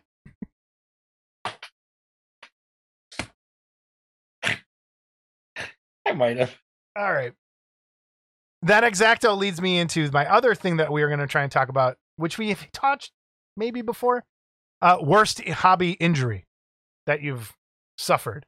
And I'm not talking the hand in plaster. I'm talking it had to happen while you were building a model and doing some sort of garage kit activity. Your worst injury. Scott, do you have a worst injury from hobbying? No, No. nothing. Um, and I've told the story before. Uh, I was actually using one of those syringes, and I was uh spraying airbrush center into my Badger 150, and it backsplashed on me, and and I got airbrush under my eye, and it it burned like there was no tomorrow.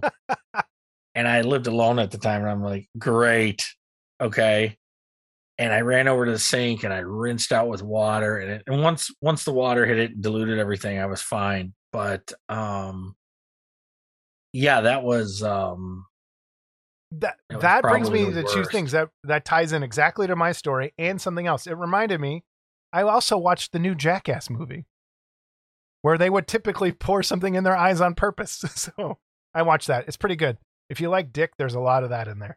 Uh, a lot, great. a lot of Dick in that movie. Um, oh, I'm sorry, I'm heterosexual. Not, and the new ki- oh, that's right, and the new kids in the hall. A lot of Dick in there too. my wife wants to watch that. It's good. It's no, She it's I wouldn't say it's good. it, I guess. I used to love that show. It's hit or miss. There's some really good parts, and there's some that are like, eh. But there's so there. Scott watched the first episode with her. I want your reaction to that very first five minutes. I want. what I is want- that on? What what Uh, it's on Amazon. okay. Just watch the first five minutes. That's all I want you to do, and then report back. Um. Okay. Injuries. Home Alone. You were home alone with your eye. So this X-Acto knife. It's funny. Every time I hurt myself, I think moments before I go, if I do this, I'm gonna hurt myself, and then I do it anyway. And so I was carving. I had gotten a. It was an anime kit, and it was the the worst casting. And so I was using the X-Acto knife to like grind off some really thick seams. And I'm like, I'm like, man, I should not be doing it, holding it this way. And the very next second, I just went across my knuckle right there with this thing. And I I was like, oh crap. I go, I know I need stitches. So I instantly just grabbed it like this because about a month before, this is a two stitches story. I was in my art class, my fundamentals art class, and it was finals week, and we were all using X-Acto knives to cut something. And I went to tap the girl next to me like this, like, hey, can I borrow something? And she thought I was messing with her. And so she jerked up like this with her X-Acto knife. And I went clunk and it stuck right in the meat of my hand right there. And I looked at it, and this, I swear to God, I looked at it and I could see the muscle of my hand because there was just like a perfect L shaped hole in the skin right there. And I, the next thing I know, there's a kid kicking me on the floor. And he's like, hey, man, get up, get up. I'm like, what? I passed out from looking at the hole in my hand, fell out of my chair in the middle of class. The, prof- the professor had left the room to do something. And as I was oh getting like Oh up off the floor, she walked back in. She's like, what happened? I go, I just passed out. And she's like, oh my God, go to the health circus. I call it health circus because that's what they are. So I went over there and they go, oh, you're fine, and stuck a, a butterfly on it. So I go to lunch that day and I show my friends, I'm like, oh, I cut myself. And I went to show them the hole in my hand, almost passed out again. So now I'm like, oh my God, I have this thing where I might pass out looking at cuts. When did this happen? So flash forward to when I cut my thumb. So I know I cut, like I went boom, and I felt it like hit the bone, like I felt it, and I, I'm like, oh no. So I instantly just did this, and I was like, okay, shit. And I was home alone, and this was back in Lansing. when I was at my parents' house, and I went upstairs, and I just let off for a second, and blood just goes. Whoosh. I was like, oh fuck. So I had to drive myself to the hospital. I'm smoking on the way to the hospital your hand clutched. with my hand. I gotta my clutched on the cigarette, man. I had to smoke because I was losing my respect when I smoked, and I was supposed to go out that night. So I went out that night, and I said, "I'm like, I'm gonna be late. I gotta get stitches." And I walk into the hospital. I'm like, "Hey, I do I need stitches?" And they're like, "Oh yeah, you need stitches." And that was that one. The I think the worst actual one though that hurt the most was two years two years ago. The last Model Club TV or not Model Club concerts we did. I don't think I told this story. Um, so I built that big box that was the uh, Nautilus from Twenty Thousand Leagues Under the Sea. Is it twenty thousand? I always get that number wrong. Yeah. Okay. And so I had a, I had one of those industrial strength hot glue guns that get to like a billion degrees. That's what it felt like. And so I was blind trying to glue something. So I'm looking at the piece and because I had to make sure it was level. Okay. So And when you were doing it, were you going, I'm probably going to burn myself? Yes. so I'm blind gluing something because I had to look at it from a certain angle to see. So I went to squirt it and I must have like unclogged or something. I don't know what happened, but the glue shot out like a fire hose, and it just went all over this hand, and I instantly it was a delayed like, oh, like the worst pain, and this was, I I ran over to the sink and put it under the water, and as it as it instantly cured the glue or cooled the glue down, I go to peel it off and it just starts peeling skin off my hand, and I was like, ah. But if people remember that Wonderfest, I don't think I think I showed pictures. I don't know where they went, but my hand was just brutalized in blisters after that. So, I that leads me. I did have another one. oh, go. So it's kind of a hobby related story. And I don't remember what I was doing exactly, but we had this industrial crazy glue that I used to get from somewhere. And um it was good stuff, man. It was good stuff. That Problem rhyme is once you opened it, once you opened it, it it it didn't last long, but it was it was good stuff. And so kind of similar to your story, which is what reminded me. It it came in a bottle. It was like a sque- squeeze bottle, and you know it was a super glue. And I was gluing something, and I don't know what it was. And I was holding it like this in my hand. I'm holding the bottle like this, and I'm I'm wearing this long sleeve shirt, this uh, sweatshirt. Okay. And it, it couldn't have been any better. And whatever I was squeezing, it's barely coming out. And all of a sudden, like you say, it unclocks and this stuff shoots under the shirt onto my arm right right here. okay. And I'm like, shit, I didn't want to ruin the shirt. So I pull my shirt off real quick and I hold the sleeve up while I pull it over. Now I got this glue on there and it starts to burn. And you're running around shirtless. Well, no, I, I had a t-shirt on Oh, underneath okay. So I'm like, crap. So I grab a paper towel. Hmm, Brilliant. I start doing this. Well, now the stuff is is is firing. So now I got paper towel lint all over me. Okay. yeah. And I'm like, oh crap, how am I gonna get this off of me now? So the burning stops. I think I ran in and ran underwater and the burning stopped. But now I have this big hardened glob on my arm. And this was before I knew acetone would take it off. And uh, you'll laugh at this. I literally took uh, sandpaper and sanded it off of my arm Oh my Uh, god. to get it off my arm. Oh my god. But it- it's not You know as what bad this just totally sounded. reminded me of? You remember that Saturday Night Live skit where the guys would talk about how they hurt themselves? They're like, "Oh, I Yeah. hate it when that happens," and he's like, "I took Yeah, I that ice pick and happens. stuck it in my ear. Yeah. Oh yeah. I took some hate it when that sandpaper and sanded my arm, and I hate it." oh my god! I didn't Ah. sand my arm raw, raw, but I got the majority of it off. So, all right, everybody, we'd love to hear your horror stories. Worst injury that is a hobby related has to be done while you were building a kit or something along those lines. That was one of our other mishmash ideas.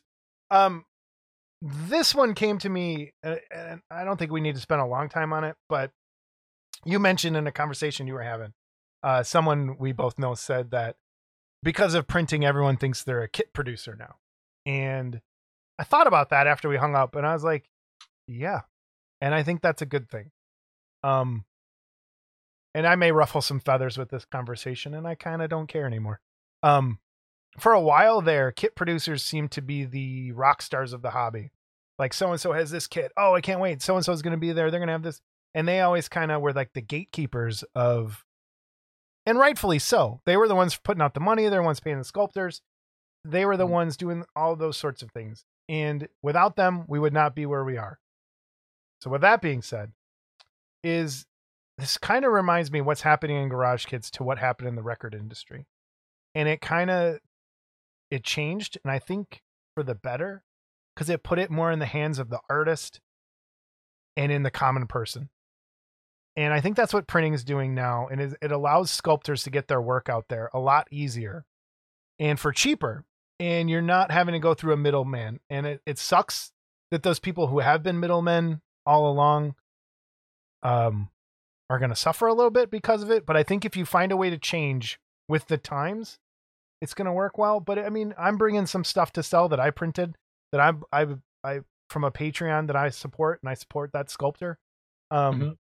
i don't consider myself a kit producer Um, but it allows people, I think, a little more freedom and it gives the artist more credit than what they were getting in the past. Whereas I think the kit producer got the credit instead of the people that deserved it. And I hope that makes like I hope that makes sense. You know what I'm saying? Well, As you're It yawning does. again. sorry, it's late. Um, no, and it, and it does, and I, I agree with you, but there were exceptions.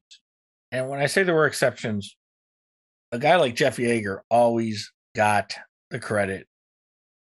You know, it's a Yagher sculpt, it's a Yagher sculpt.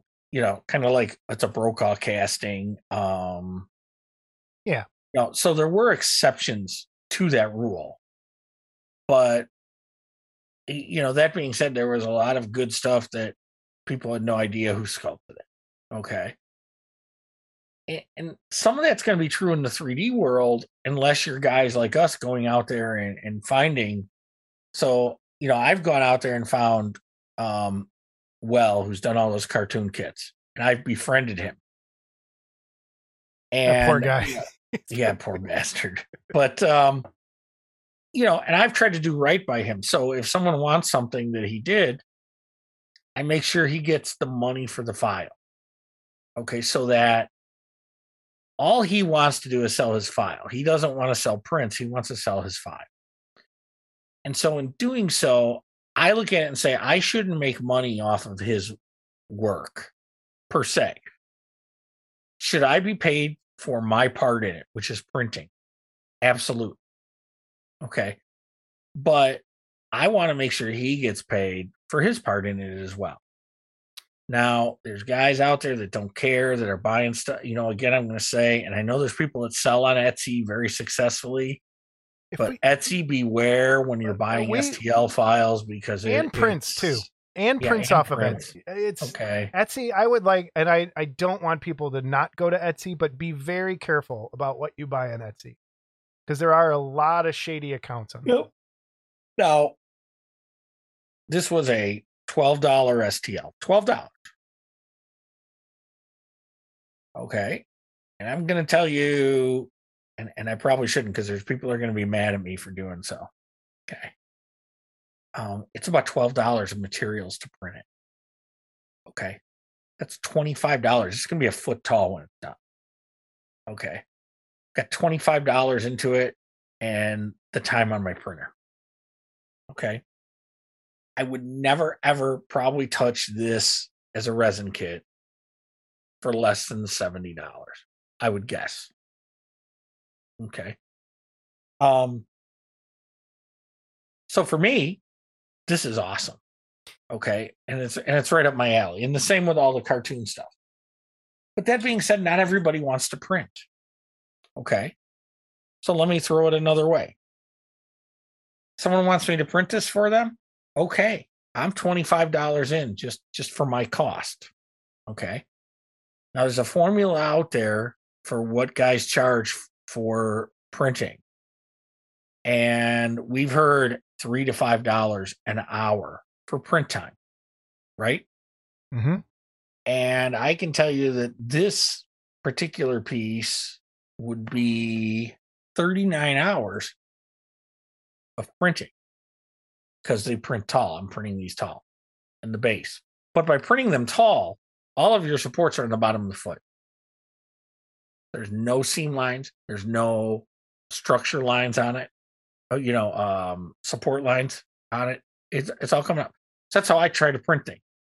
Now, if I charge someone $3 an hour for that print, plus what I've got into it, that's a $125 kit. And that to me, no that's way- fair. That's fair to Yeah. me. Uh, okay. And, and the reason when people say $3 an hour, understand your LCD screens only last, uh, what is it, 2,000 hours Yeah. roughly? What roughly? And then some more, some less. Some will go more, some will go less. It's an $80 replacement. Yeah. Okay. On the Saturn. On the Jupiter, it's a $200 replacement. Oh shit! On the new Saturn, on the new Saturn, it's going to be way more, I think. yeah. because it's an 8K screen. So there's also work involved in hollowing, supporting, um, sometimes repairing or having someone repair uh, sculpts because not everybody knows. This is another problem, and, and we can get into this as well a little bit if you want. A lot of guys that sculpt have no idea about printing. And so what happens is you'll go to print this file and and and it's so hard to explain, but when you hollow something out, you want it to be one hollow cavity. Okay, basically. But sometimes when they put the pieces together in ZBrush or whatever, it creates a pocket because it's it's a separate and Tony would probably know the term better than I would, or somebody that knows ZBrush better. But so all of a sudden you'll be hollowing something out and you'll see this pocket in there and you'll go, holy crap, that'll hold nothing but resin at the end. And there's no way to get in there and cure it. Right. Okay. And just to give you an example on a hollow piece, you stick these giant holes in it. And and again, this is another example of I try to put the supports, all my support stuff will be here. Now all these holes are here. They're not going to make a difference because they're here. Got a couple holes over here that are easily plugged because they're small. These holes, that's a different hole. Yeah. These holes, um, I use my dental light and I cured the inside of this. Okay. But if there was a hollow, and this one actually did have a little hollow area that I had to, uh, and that's what these holes are for. Okay. Had a hollow area that if you didn't have those, there would be resin trapped in there.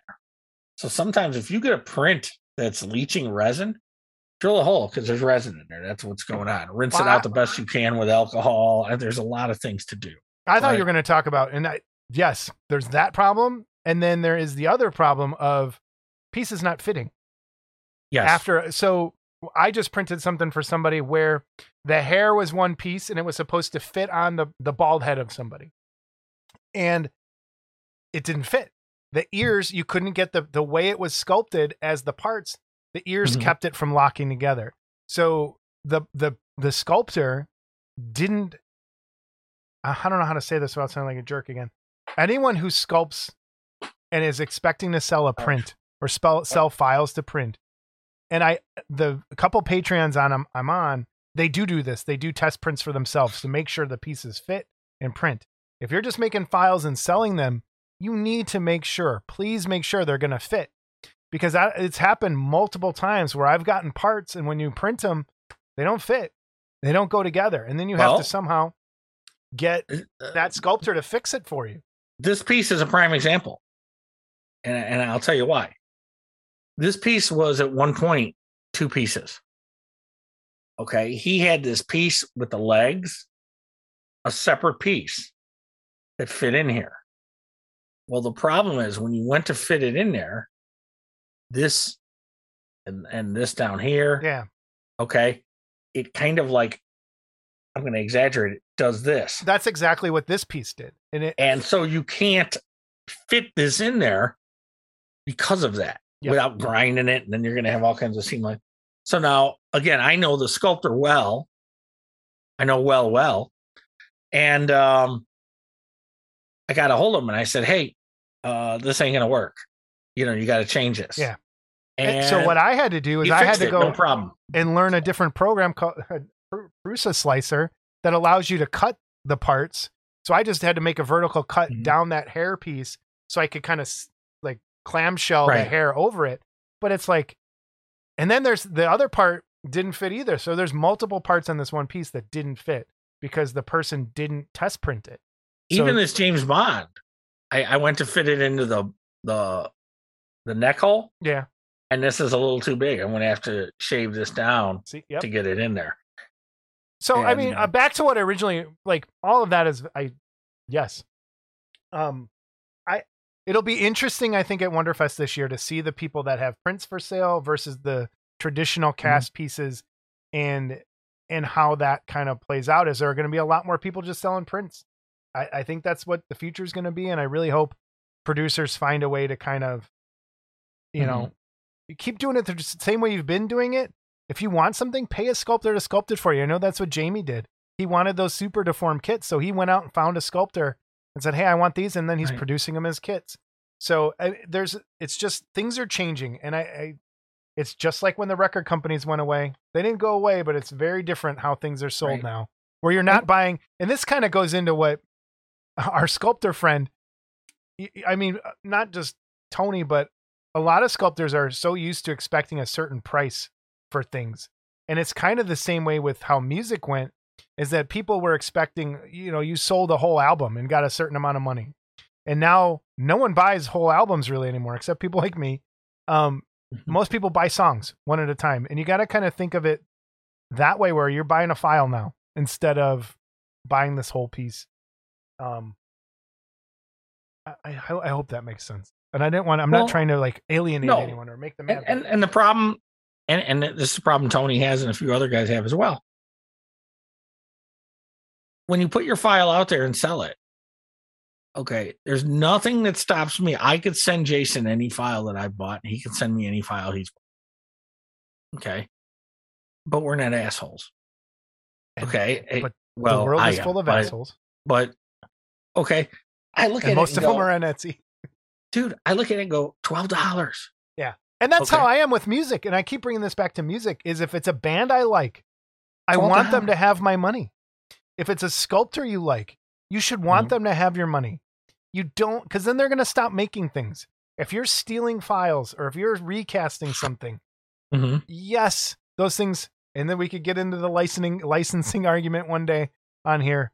But and I, I hey, you should be buying a license, but it's not going to happen for anything. It just isn't it's not Um, feasible It- it's, not feasible yeah. for for what I and I think the hammer is coming uh, on a lot of these 3D file sites.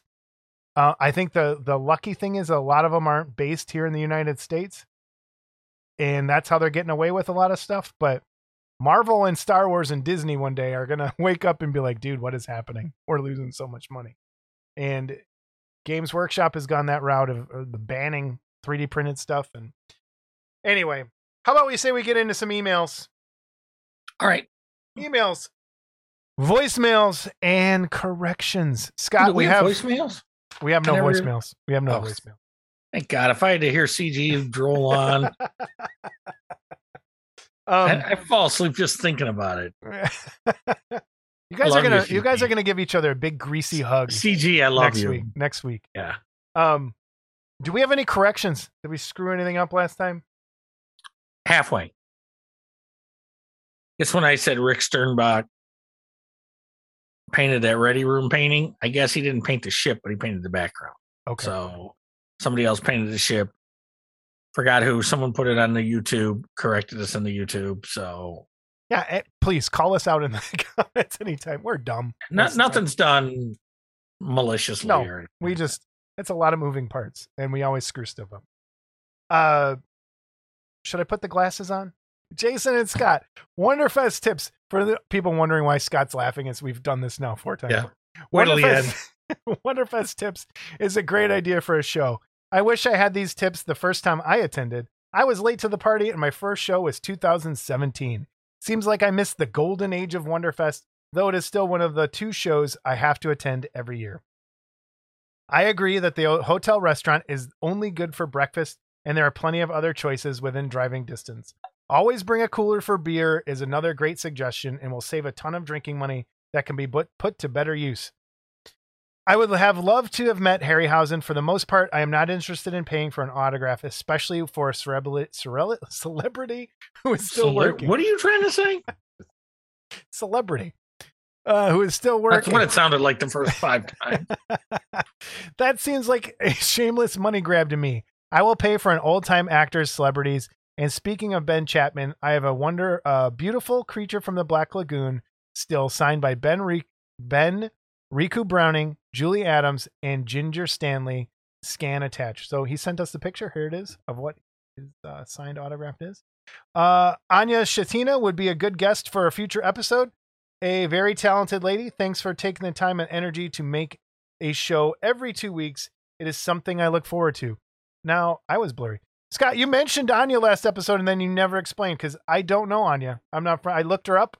Uh, we have tons of mutual friends and we are not friends on Facebook. Would she hate me? Should How I not? could she not hate you? I, I, okay. Should I not I send her a think she friend goes to? Wonderfest. Okay. Hey, I, if she watches or anybody knows her, if she goes to Wonderfest, maybe We'll we'll have her we'll on. Yeah, we'll get her have, on her on. We should have her on. And yeah, for sure. Uh, from Chuck Homoka. Couple things here. Uh, hey Jason, I wanted to share something.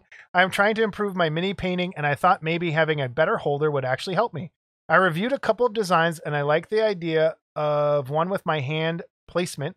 I did find out it was priced a bit so high, so a bit too high. So I looked around and found an Etsy seller who did a design of his own that I liked. It is done with a filament printer, and you can order different colors for the two parts. The handle is hollow, and a great cast where, and a great cast where pennies are put for weight, and a cap that is applied snaps perfect over the opening. Thought you would appreciate this, so he sent the picture of it. It is a cool looking. If for for people who don't have them, these are great. The miniature, the holders for you can even put any kind of part on these.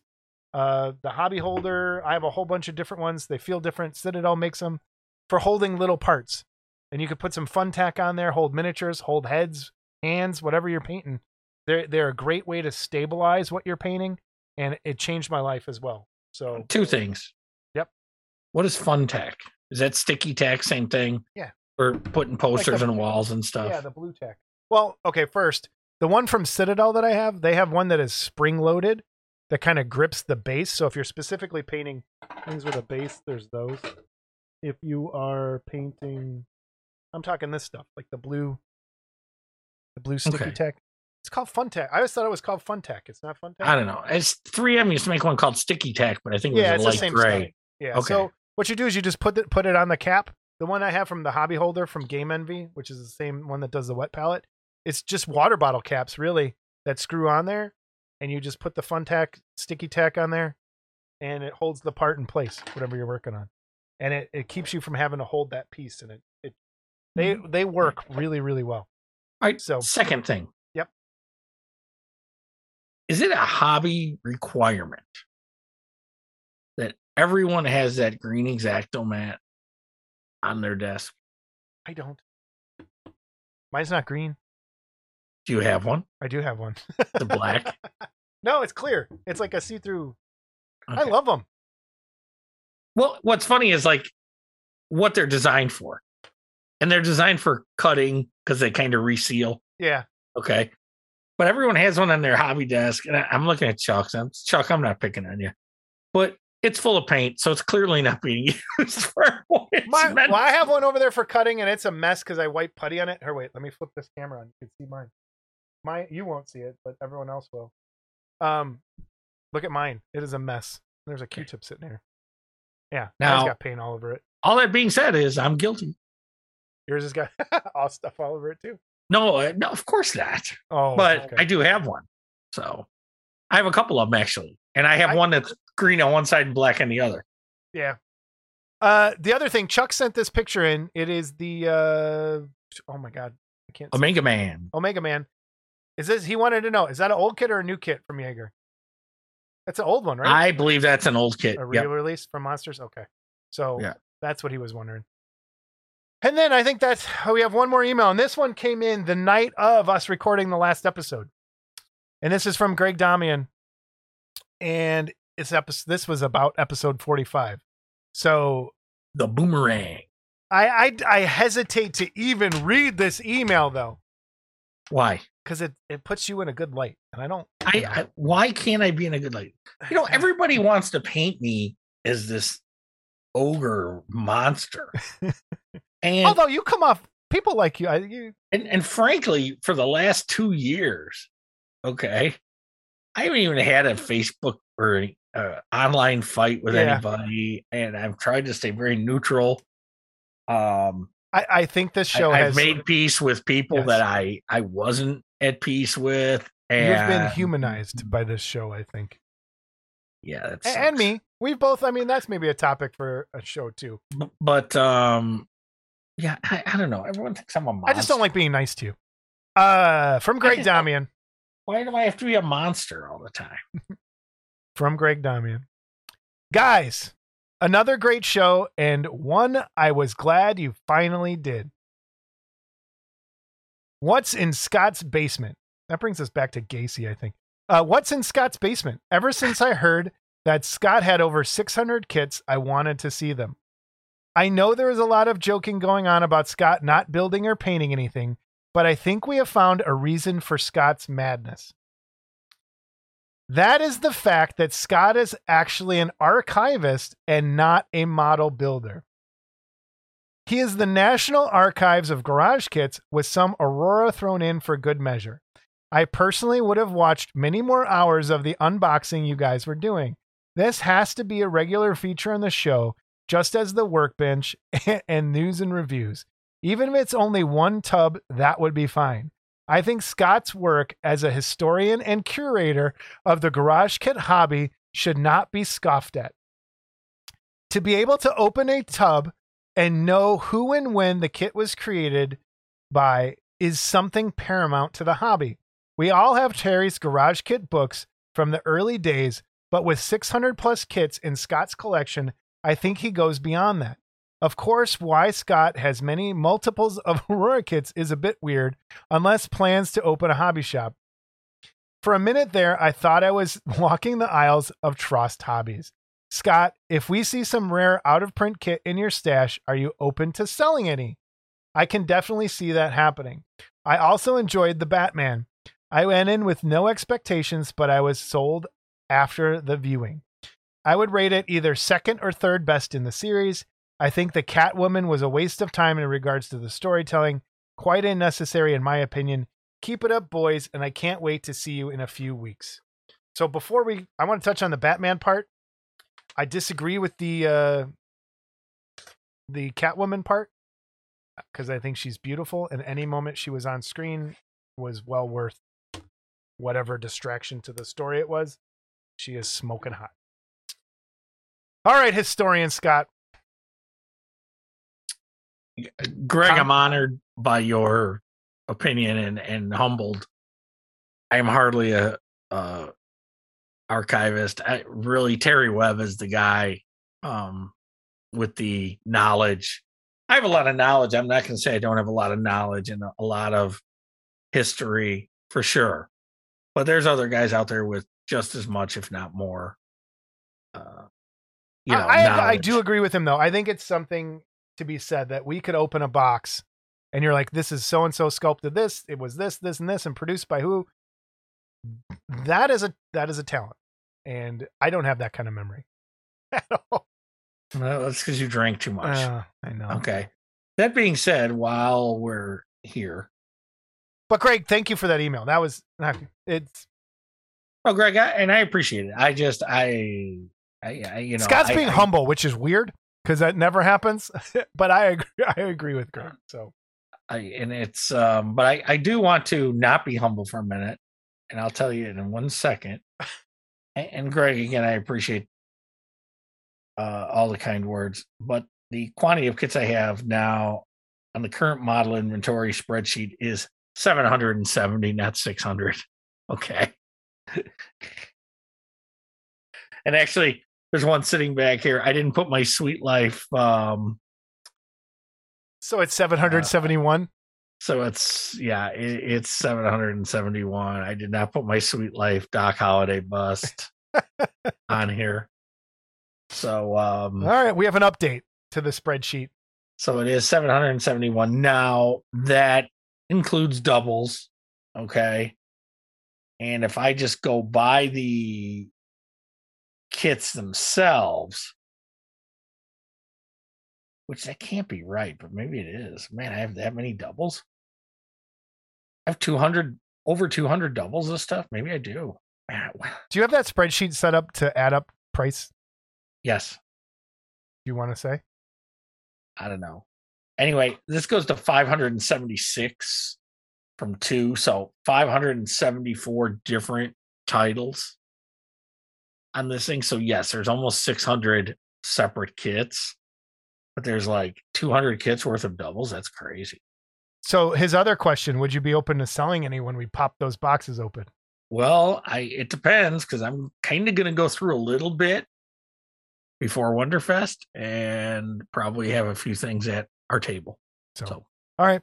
Yeah, and like I said, we're gonna film some more of those. We are gonna do those more as a regular. So you're segment, so- asking, uh, you are asking for a price total, and and again, it, this is not a brag. This is not. This is actually this is It's an insanity marker. That's what I want. insane. right Now, I haven't. I didn't set my spreadsheet up to. So if I have a kit that's worth ninety dollars and I have two of them, it's not set up for 180. So the price I'm going to give you is Oh, you a gotta fix that. singular total.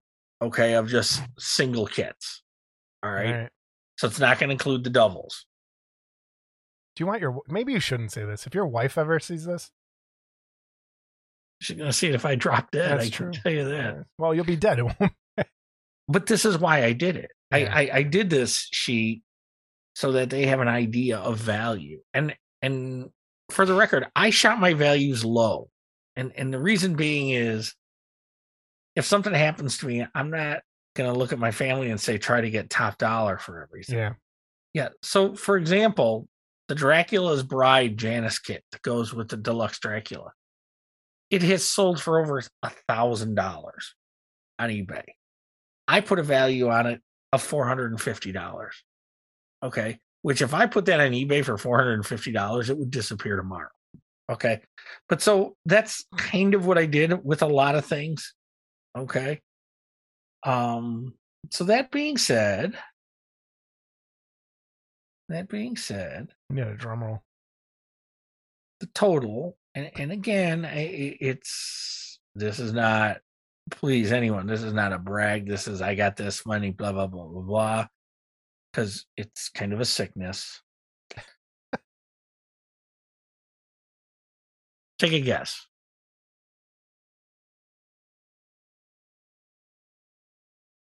Twelve thousand.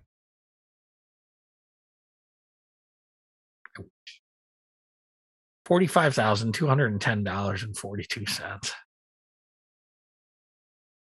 You okay? Did everyone see the look on his face right there? What?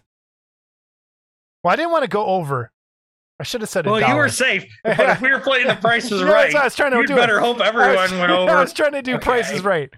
I, I was. I should have just said a dollar. Wow. Uh, I'm afraid to do that. I should do that one day. Wow. Now, the prices are based on And that's either what I- without doubles. yes. So we're. I'll bet sixty. 55. All right. Let's stop there. We have. and, uh, and hold on before I'm before I even finish here. okay. I've also done my Bowen busts and statues, but I haven't inventoried those yet. As far as um price. But Bowen full size statues, I have 51. Bowen full size superhero statue. And that total and, and there's a few missing because I don't couldn't find prices. That total is your number. okay. And and I yeah, I kept the comic store open for a long time. But I can tell you that I have 292 Bowen mini busts. I didn't even know they made that many. That's about how many they made, actually. there might be one or two variants in there that I don't have listed because I don't have them, but I have almost every mini bust. Oh man. Wow. Okay. The mini bus I don't have, the Bowen stuff is um they did like a, a chrome version of something that was the same sculpt I had, and I couldn't get it. I didn't go crazy trying to get it. They did um what's funny is they did Bucky from Captain America and Bucky, and they had a shit ton of them left over, so they had them all gold plated. And so it was Gold Bucky. Now, first of all, Bucky's not a character that anybody really cares about. And they listed as a Bowen exclu- exclusive, so you had to sign up to buy it. So I signed up to buy it. I, I got on the list to buy it. I got one for 50 bucks. I immediately put it on eBay and sold it for 300. Okay. I have the Bucky in color. What do I want a gold Bucky for? Okay. So stuff like that is included in their number, but to me, it was the same thing. Yeah. So, yeah, Wow, man. I- and and that doesn't include other statues and things I have. I have a few sideshow pieces. I have a few Kotobukiya pieces. It's Yeah. I, I really got a problem. Well, our our uh, archivist Scott Johansson keeping us all uh, safe. So you're like the seed uh, seed storage place for the end of the world. So if we if we ever need to go get to repopulate the world with model kits, you're our guy. There you go. Um, we got one other email we got from Mitchell uh McEwen, and check out his Frankenstein paint job. He sent a ton of uh monsters for the gallery here at the end. The gallery's gonna be kind of shorter this week. Only a couple of people sent stuff in. I think everyone's scrambling for Wonderfest. So, but tons of monster stuff from Mitchell in there. And this I I love this paint job. It looks I like that kind of dead living guy, not the green Mhm. sometimes. And that's a really good paint job. So check out more of his work here in the gallery here at the end. Scott, what did we learn this episode? That I was an hour late. Punctuality matters. to some to some of us. Some of us, yeah. And uh but Jason's gonna cut himself on that X-Acto within the next year. Probably true. And you know what's gonna suck? It's gonna roll off your thing. It's gonna stick in your foot. You're gonna go to pull it out, and that blade's Blade's gonna, gonna slip be out. still buried in and my you're gonna be sitting there with the handle, and the blade's gonna be sticking out. You go. Ah! Probably true. It actually, I think it did fall and just missed my foot the other day. oh man! All right, Everybody that's coming to Wonderfest, one more one more tip is I believe I sixty five is closed between like northern Indianapolis and southern Indianapolis. So you have to take one of the 465 bypasses around to um you know to get back on 65 south going to Louisville. And it's been like it was like that last year too. It's still closed. I think it maybe next year it's scheduled to open. yeah, But um which is it's a bypass I generally take anyway coming south from the Chicago area is I generally take that east bypass or the west no the west bypass and go south. But um I've been feeling like I'm gonna need a bypass lately. My blood pressure, it's because you let the world get to you. dude. All right, looking forward to seeing everybody. By this time, we got one week. One week from right now. We're gonna try and do uh, some live streaming. I think from the table, do some interviews, save those, and uh, put them on the show as we go throughout the year. But or maybe just make one episode like that. But we'll see what we can do. Quick interviews too. Yeah, sound there. is going to be an issue because I bought a. Eh, not even worth telling the story, but we'll get through it. See everybody soon. Take care, everyone.